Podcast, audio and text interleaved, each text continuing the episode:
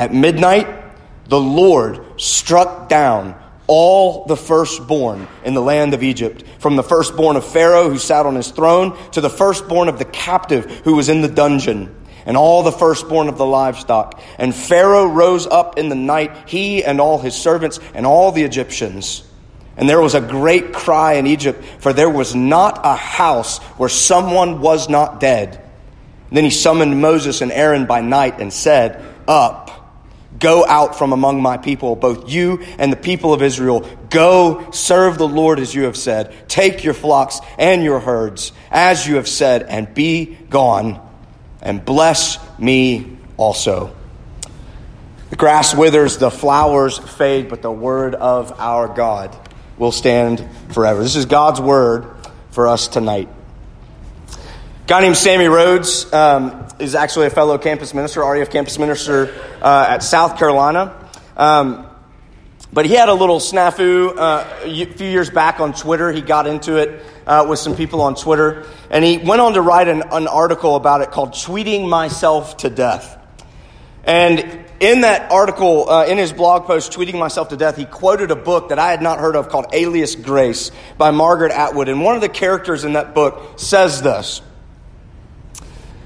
When you're in the middle of a story, it isn't a story at all, but only a confusion, a dark roaring, a blindness, a wreckage of shattered glass and splintered wood. It only, it's only afterwards that it becomes anything like a story at all, when you're telling it to yourself or to someone else. Sammy went on to apply that quote to his own life, and he said, Our stories are often not as neat as we would like them to be because we ourselves are messy. I think that's so true. Because it's defining hard truth of life that we, every single one of us, are messy, broken people. And so our stories, by definition, are also going to be messy and broken. Our lives are messy and broken. There's nothing that the messiness and the brokenness that we all own and possess, uh, there's nothing in our lives that it doesn't touch. When you come to Exodus chapter 12 and, and really the whole plague account, but especially here as we look at this last plague, tonight we have a messy story. It's a story of blood, right? And like blood does to most people, it's unsettling. It's an unsettling story.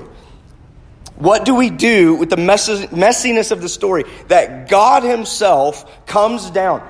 God Himself comes down and strikes down the firstborn children of all the Egyptian households.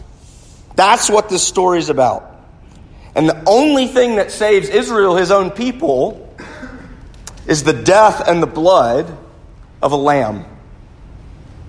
What are we going to do with a story like this? And if that's not unsettling enough, this goes on to be the defining ritual of the Jewish religion. And then later on, albeit in a different transformed manner, it also sort of becomes the, the, one of the defining rituals of Christianity as well in the Lord's Supper. So we're struck with this truth from the outset that we are messy and broken, and we have a God who has chosen of his own will to love messy and broken people. So, how do we get past, as that quote from that book said, how do we get past the confusion? the dark roaring, the wreckage of shattered glass and splintered wood and blood. Well, there's actually the key, and that's what I want to look at tonight because it, it is all about the blood. All of it. It's about the blood. So let's look at this. Three things here about the blood the history of the blood, the meaning of the blood, and the future of the blood. So the first thing I want to look at is the history of the blood. And this story, you know, as Exodus chapter 12 reads, the story's pretty straightforward uh, on the details that God's going to execute this final plague himself. And there's only one thing that will protect you the blood of a lamb. The, one of the meekest, at least in our minds, one of the meekest and mildest creatures on earth. The blood of that animal will save you from this, uh, from this plague. And then he gives very specific instructions what to do with these lambs, how many to get, how to cook it, kill it, roast it, eat it, and put the blood on a doorpost. And we think, man, that Old Testament God is so primitive and so Stone Age. What am I supposed to do with that? And so that is a question that sticks out. What do you do with a story like this? You know, and, and, you know, if you're like me and you grew up in the church, we kind of grew up hearing uh, this story and maybe even had the illustrations of the blood on the doorpost. But have you ever stopped and thought about familiar stories like this and thought to yourself, how weird is this story? Hey, guys, I'm coming to free you ultimately at last. But by the way, you might get caught up in the plague if you don't kill this animal and put its blood on your door. What do you do with a story like this? Where do we begin? Well, the idea of sacrifice was not new in the Bible. It wouldn't have been new uh, to this people. Go all the way back just one book because this is the second book of the Bible. But you go to Genesis 3, and by implication, there's sacrifice and blood there when we're told that God covered Adam and Eve's nakedness after their sin with the skins of animals. Okay, how do you get the skin of an animal? You have to kill it. Genesis 4, the Cain and Abel story, that whole story is kind of centered on the sacrifices that Cain and Abel were bringing to God, though we had not seen or read any of God giving them any instructions on that. That's what that story is about. Genesis 6 through 9, we see Noah going on the ark, and we're told specifically that he took animals for sacrifice in addition to the two by two. Genesis 15, we have Abraham cutting animals in half and spreading them out, which actually would have been a common type of thing, if you can think like that, um, as he enters into a covenant with God in Genesis 15. So, this idea of sacrifice is not necessarily new, but what we do have here, and why I hone in on it, is never before, obviously after this it will become a big deal, but never before until this point had there been so much emphasis on the blood.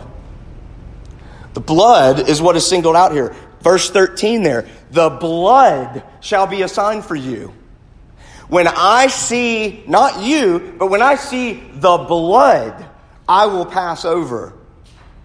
And so the shedding of blood through sacrifice, then from this point forward, would take a central role in the history of God's people. But there's also another aspect of the story here that kind of helps us fully understand what, what's going on here, and that's the idea of the firstborn that the blood is shed for the firstborn, on behalf of the firstborn. Now, there's something, you know, in our culture, we don't, firstborn doesn't really, you know, maybe you're, if you're the youngest or whatever, if you're not the firstborn, maybe your eldest sibling held that against you or was prideful about it. Or if you're a firstborn, maybe you're prideful about it. I don't know. Um, I guess I didn't like my brother for being the firstborn. But it's really not as big a deal to us as it was in the Old Testament times. You go back to Genesis uh, in the story of Abraham, all Abraham wanted was a son. And that's what God promises him. It was a ginormous promise. I'm going to make you, Abraham, into a great nation. And I'm going to make you into a great nation because I'm going to give you a son, even though you're old and even though your wife is barren. And so he does. And then we go to Genesis chapter 22. He has the son that God had promised him. And we read that God comes to him and says, Okay, now, Abraham, take your son, your only son Isaac, whom you love, and go to the land of Moriah and offer him there as a burnt offering on the mountain that I will show you. Now, if that isn't weird enough, if you read Abraham's story, what's also weird about it is that Abraham doesn't seem to doubt the command at all. Abraham's entire story, he had doubted. He had doubted God's promise and what he was supposed to do. But in this weirdest story of the Abraham narrative, he goes right along with it. And so this is what helps us understand it. First is that in the ancient Near East, people did not have individual aspirations. They had familial aspirations. Any goal or success that you aimed for in life was in the context of family. This is completely opposite to how all of us Americans were raised. We're all raised, all of us, doesn't matter how big your family, for the most part, all of us are raised to leave our house at some point by ourselves and to go make a good life for ourselves and our future family.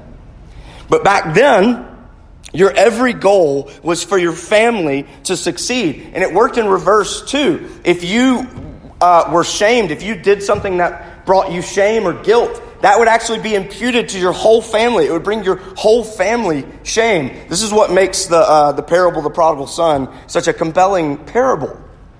Because what the sons did, they really shamed their father in what they did. But he loves them all the same. So, in this culture, the foundation for success of the family future was the firstborn. The firstborn got two thirds of the entire inheritance, and how many ever siblings he had after that got the rest to divide among themselves. The firstborn was it. And throughout the Old Testament, we find God telling his people that the firstborn is also special to him. So much so that he says that every firstborn living thing, everything that opens the womb first, belongs to me. That's what God says explicitly in the Old Testament. So much so that you go forward in Jewish religion, every year families would go and make offering to redeem the lives of their firstborn children. Every year. Okay, that's a lot. But think about it. Here's the thing about Genesis 22 Abraham understood this. That's why he doesn't doubt when God commands it. It doesn't mean that it made sense to Abraham, but Abraham did understand that the firstborn belonged to God, and it was God's demand if God demanded it.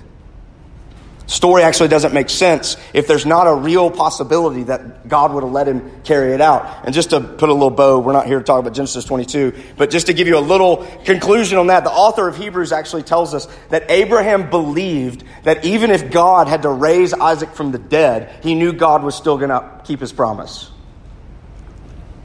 Exodus chapter 4, where's Ward? Ward's going to be preaching on Exodus 4 in two weeks. We're going to go back to an obscure story where God does the same thing to Moses. Moses leaves Midian and he goes back to Egypt, and we're told that on the way, God met him to kill him. Like, okay, you call him and now you want to kill him. Then we read that his wife circumcises his son and smears the blood, there's blood again, on Moses' feet. And God relents. Good luck with that Ward. it's a weird story, isn't it? But there's a key that we get in chapter 4, and this is what God tells Moses You shall say to Pharaoh, Thus says the Lord, Israel is my firstborn son.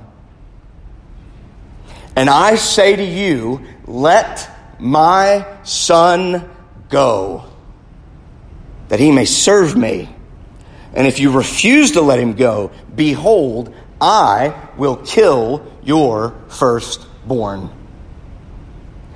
So the message from the beginning for Pharaoh through Moses was I am calling in the debt. And we talked about this last week. We're not going to go into it. Pharaoh had every opportunity to repent and to give God his firstborn, but he would not. And so this is where we find ourselves with this plague. God calling in the debt against Pharaoh and against Egypt for his firstborn son Israel. Genesis 22, go back to that story with Abraham, uh, Abraham, I, Abraham sacrificing Isaac. You have this heart wrenching part of the story where Isaac looks at his father and says, Father, here's the wood and here's the fire, but where's the lamb? And Abraham looks at him and says, God will provide for himself the lamb. Abraham didn't know how he would do it, but we at least know that Abraham understood that God would have to reconcile the promise that he had made with a debt that had to be paid. God would have to reconcile the promise he had made with the debt that had to be paid, that Abraham understood existed. So, in a nutshell, that is a lot but that's the history of the blood. What about the meaning? How can this help us go on and get to understand the meaning of the blood here? Because this is all a bit extreme, right? Because we're still left going, okay, yeah, great, but what kind of primitive Stone Age God would expect us to believe this? Would expect us to uh, believe that this is what sin requires for us to be in relationship with this God? Well, the Bible pretty consistently very consistently throughout the rest of its books says actually yes. This is precisely what sin requires. You know, if you've missed that, the Bible has probably not made much sense to you. It's pretty important. At some point, you and I are going to have to come to grips with the fact that God is far more offended and takes far more seriously our sin than we do. He is far more offended and he takes far more seriously our sin than we do. And very rightfully so, I might add. Let's just take away, uh, in a sense, if you can, separate Christianity from this for a second. Let's just think logically. If there exists a God, one God, who made everything, let's presuppose that together. You don't have to presuppose it's a Christian God. But suppose that there is a God who made everything, that without him, nothing exists. It logically follows that you owe that God, your creator, every single ounce of your being. Who you are, what you desire, what you do, what you say, what you aspire to, all of it. And you owe him that whether he told you or not, whether he even revealed himself to you or not. Logically, I think you would agree it follows that if there is a God who made everything, then he gets to demand whatever he wants from what he's made. The thing about this story, in this God, in this faith, is that he has revealed himself. And that he said that the very reason that he created, and the very reason that he created us, and the very reason that he has done and willed and ordained anything and everything is so that we can know him. And so we can be what he created us to be. And in the realm of sin and blood and sacrifice, he tells us things like the wages of sin is death. Nothing short of it. He tells us things like whoever keeps the whole law, every single bit of it, but fails at one point, literally a point, an iota, has failed the whole thing. He tells us these things. And it's unsettling. It, it's unsettling. Just like the plagues last week. I'm not going to say it's supposed to make sense. It's unsettling. But he tells us, he reveals it to us, he teaches us, he continually brings us back to it. And so there's something that Tim Keller, pastor Redeemer in Redeemer Presbyterian Church in New York City, he wrote a book called The Reason for God. It's an amazing book. I really encourage you to read it. There's something that he takes up in The Reason for God as a common objection to Christianity. Or at least the way that I'm about to give you Christianity. Common objection is why can't God just forgive? Why the bloody mess? Why the bloody mess in the Old Testament with all the animals? Why the bloody mess with this guy named Jesus? Why is this blood thing supposed to cleanse me and make me right? But herein lies, and this is where Keller goes. He says, therein lies an inherent under, misunderstanding of what forgiveness is. Just in plain logical terms, what is forgiveness? And this is how he says it real forgiveness, any kind of forgiveness, we're not just talking about spiritual God forgiveness, any kind of forgiveness, real forgiveness is costly suffering. You ever thought of it like that? Real forgiveness is costly suffering. Well, that doesn't sound so great, does it? What does he mean? I'm going to try to give a picture here in a minute of what that means. But before that, I want you to ask yourself is this why it's been so hard for you in your life, maybe in your Christian walk or in life with other people? Why it's been so hard for you to receive forgiveness? Because you constantly find yourself trying to figure out ways to pay it back or pay it forward as if the forgiveness depends on it. Because you just can't escape this feeling, right, that a debt has to be paid. You can't escape that feeling. Forgiveness is awkward. When you really wrong someone and they forgive you, it's hard to believe. Because you feel the weight of the burden and the debt that has to be paid. You feel it. For others of you, is this why you've found forgiveness hard to give? Because you know, like I bring this up very often. There are some of you in this room that have experienced real victimhood. You've been wronged in real and deep ways, and you know it. And you've been burdened probably by this idea of Christian forgiveness that you're supposed to forgive. Best thing I ever heard, this is a side note, best thing I ever heard a counselor say was, you can't forgive somebody who didn't ask for it. That's a whole other sermon. But anyway, I just derailed the whole sermon. I don't know why I said that, but I just want to throw that out there. But some of you have truly been victims and you feel burdened by maybe the call to forgive because you just understand like the injury, the debt cannot be forgotten. You see, I used a different word there? Forgive, forget, not the same thing. And you just can't escape this feeling that there's still a debt that has to be paid. You're right. You're right. Picture this. This is the same illustration that Keller uses in his book. Picture that you, imagine that you wipe out somebody's fence with your car. There's only two things that can happen. One, they make you pay for the damage that you've done. Or two, they forgive you. Which means you don't pay for the damage done. But somebody still has to pay for it. Do they not? This is forgiveness. It's a simple general analogy, but it's that's forgiveness. Someone has to pay the debt in both cases. And so for those of you who find forgiveness hard to receive, it's because you're having trouble believing that the debt has truly been paid.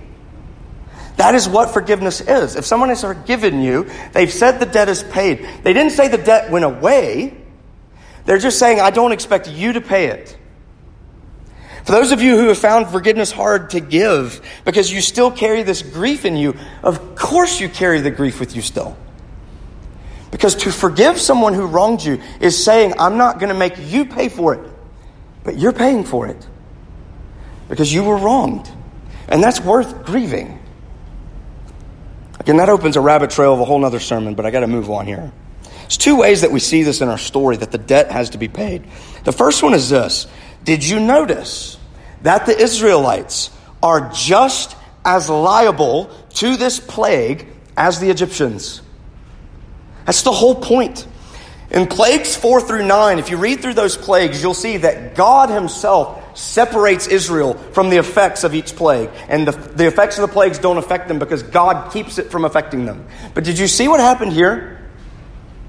Here, they're given instructions. If you don't want this plague to affect you, you need to do what I tell you. So the Israels, to avoid the effects of this plague, the Israelites have to take an active part. They have to take a stand. They have to exercise faith. Again, look at verse 13.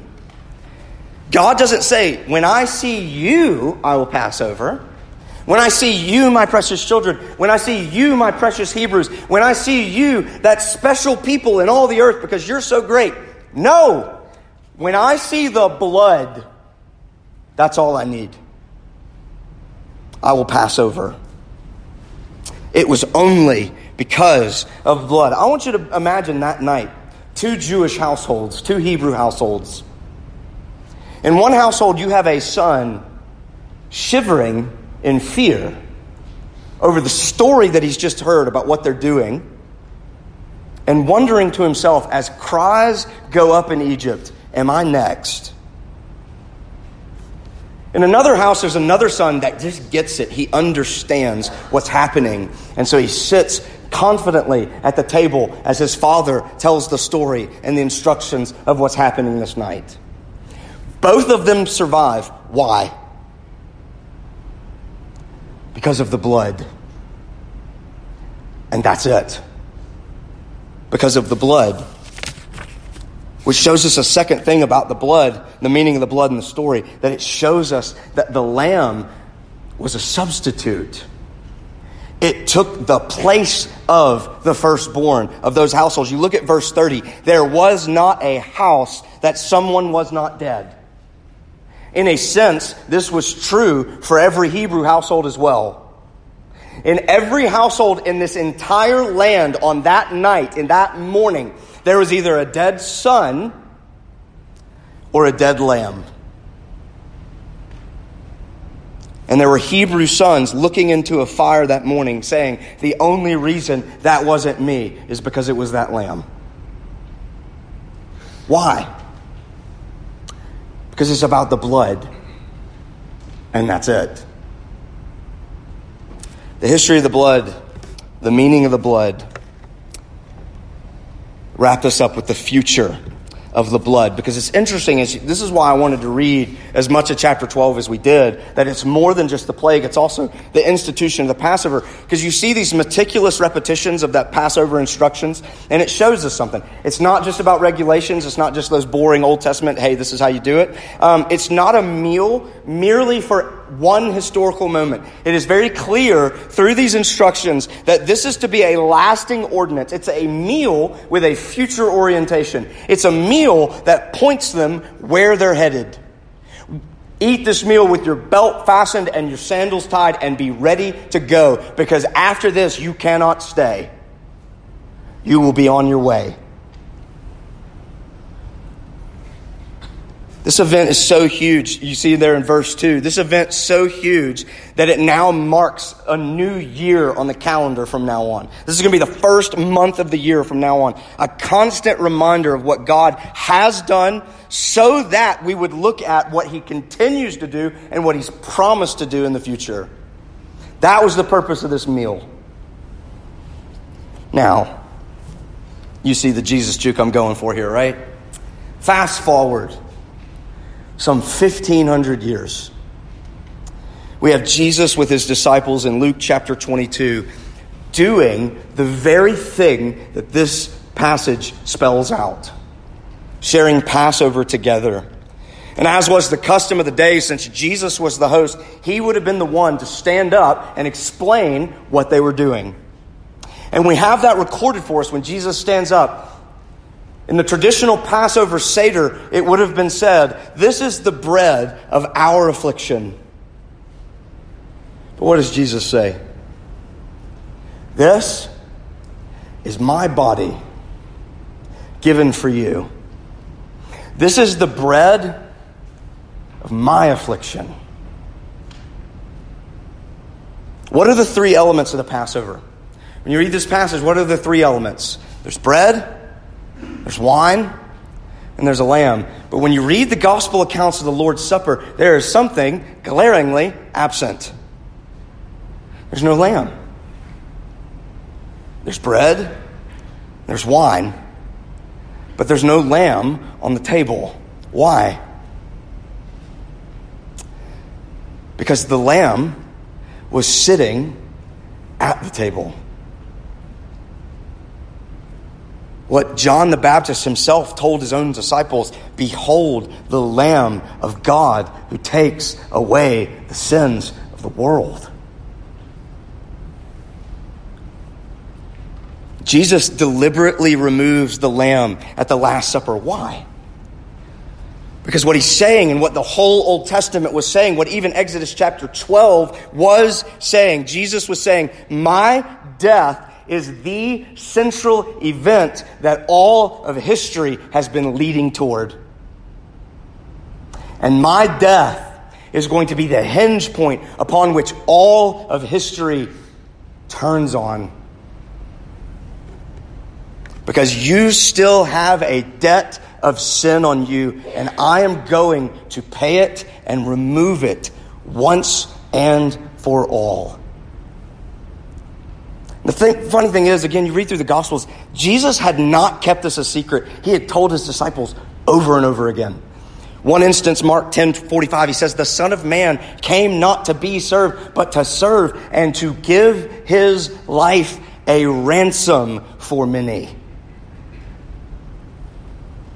And so we have this picture of Jesus, the firstborn of God, the firstborn of all creation, the one on whom God's eternal favor eternally has rested and will rest. But whereas in the Old Testament the firstborn was redeemed through a substitute, now we're told that the firstborn is the substitute. He is the means of redemption. And so we go back to all the stories. Just like Abraham took his son on a mountain, we find God himself taking his own son up on a hill outside of the city. But this time there's no one to yell stop. There's only mouths to egg it on.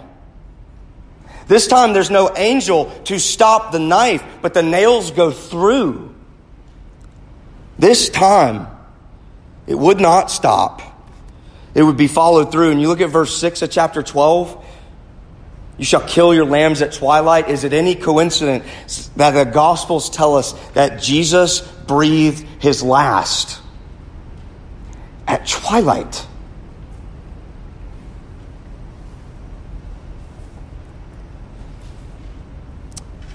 What do we do with all this? What do we do with all this? Well, I just want to leave you with this. I want to tell you what someone told me because they loved me and because I love you. There's a debt hanging over all of you. And the only way that it is paid is by blood. It is what we are told over and over and over again. There is no other way. And you see the Passover, why it becomes this lasting central ritual, is for generations it would point the people to the fact that God provided a lamb. A constant reminder that in this story, if it's our story, in this story, life only comes from death a death of a lamb, salvation was actually accomplished. Blood smeared on the doors as a visible token that a life had been laid down in that place. Again, it's not just supposed to make sense, but that's the story. Have you ever wondered? I, the first time I heard this, it blew my mind, so I hope it does the same for you. Have you ever wondered about the fact Jesus nowhere ever told us or asked us to commemorate his birth. We do it, and it's a great thing. The incarnation is a wonderful thing. Never told us to commemorate his birth. Jesus never told us to commemorate his resurrection, as wonderful as that is.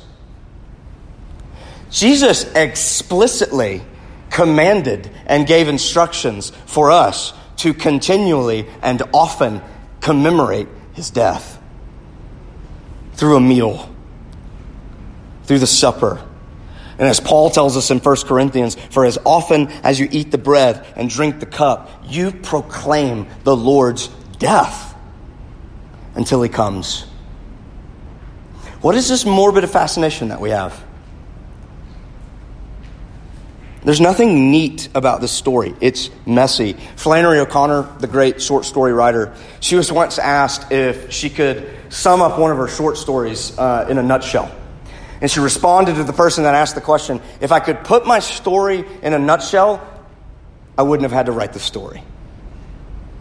Brilliant and witty, and I'm not witty like that. This story, right here, in the chapters that follow it, in the books that follow it, in the centuries that follow it, in the millennia that follow it, is messy because what we're told is that we have a God that has chosen to love and to redeem and even to use messy, broken people. And for God to love messy, broken people, what we are told is there will be blood. But you see, the Lord's Supper you know, the early Christians were accused of being cannibals for eating flesh and drinking blood. The Lord's Supper points not only to what God has done in Christ, but what he continues to do until he comes again in glory, because it points us to a future meal, an end time banquet in which we will all celebrate the final victory of whom? A slain and risen lamb.